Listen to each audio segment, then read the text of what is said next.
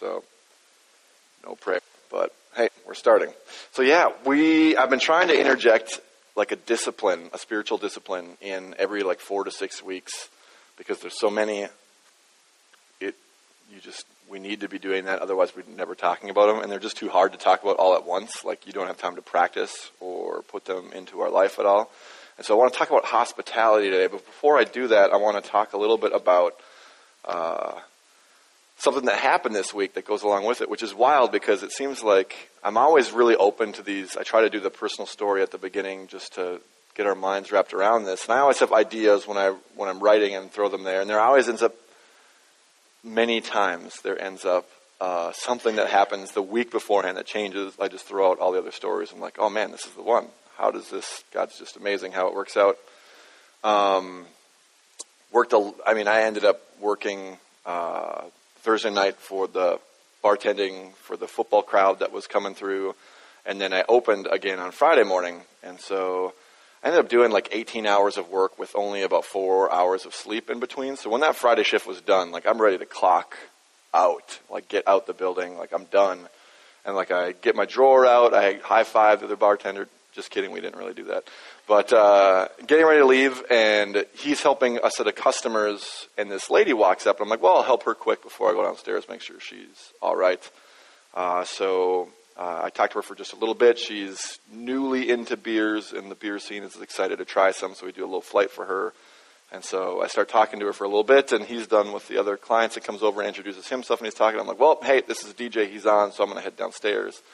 And she's like, well, hey, when you come back up, like, can I buy you a beer? Can you're up for some pizza. I got a big pizza coming. Like, you, you want to talk for a second? I was like, ah, I guess. Like, I'm gonna, I'm gonna drink a free beer after work anyway.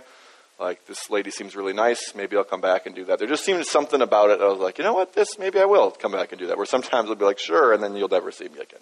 But you seem really genuine. I want to buy you a drink.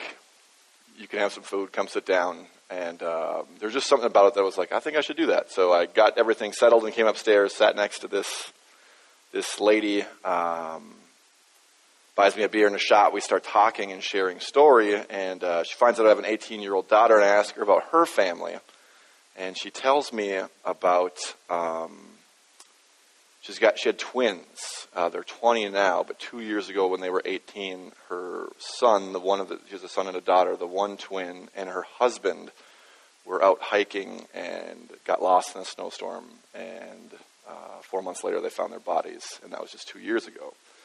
And so it gets us into this like deep conversation about her life and mourning, and I'm there for two hours with this lady. Like I, this is you know after like I'm ready to be done, I should go home without even blinking. Like it's just I'm supposed to be here. This is a conversation that needs to happen. It starts with her hospitality. I'm thinking this lady's really nice, offering to buy me a drink, some pizza, get to know me and my story. She wants to know about beer. Probably just you know looking for someone to talk to, and she needed so much more than that. She talked about her faith community just being like, there's nothing we can do for you when it happened either, and just having no support. And she hasn't been back to church since. Uh, the great thing is by the time I came upstairs after counting my, my money and getting everything checked out so I can go home, she's she's ready to buy me a beer, but she also is like, "So the other bartender tells me you're a minister," and I'm like, "Thank you so much. What a way to start this conversation with this lady." Like, I just want a beer and out the door, and you you tell her that, and so we start talking. You know, there's we're talking about that stuff as well, and but it just was this divine moment of uh, you can tell the right moment when someone needs your care and concern. And this opportunity to be the hands and feet of Jesus. And I thought I was walking into like someone giving that to me and I think we shared together. I think I got as much as she did. And it was this little moment of both of us opening stories and life together. And it was just amazing.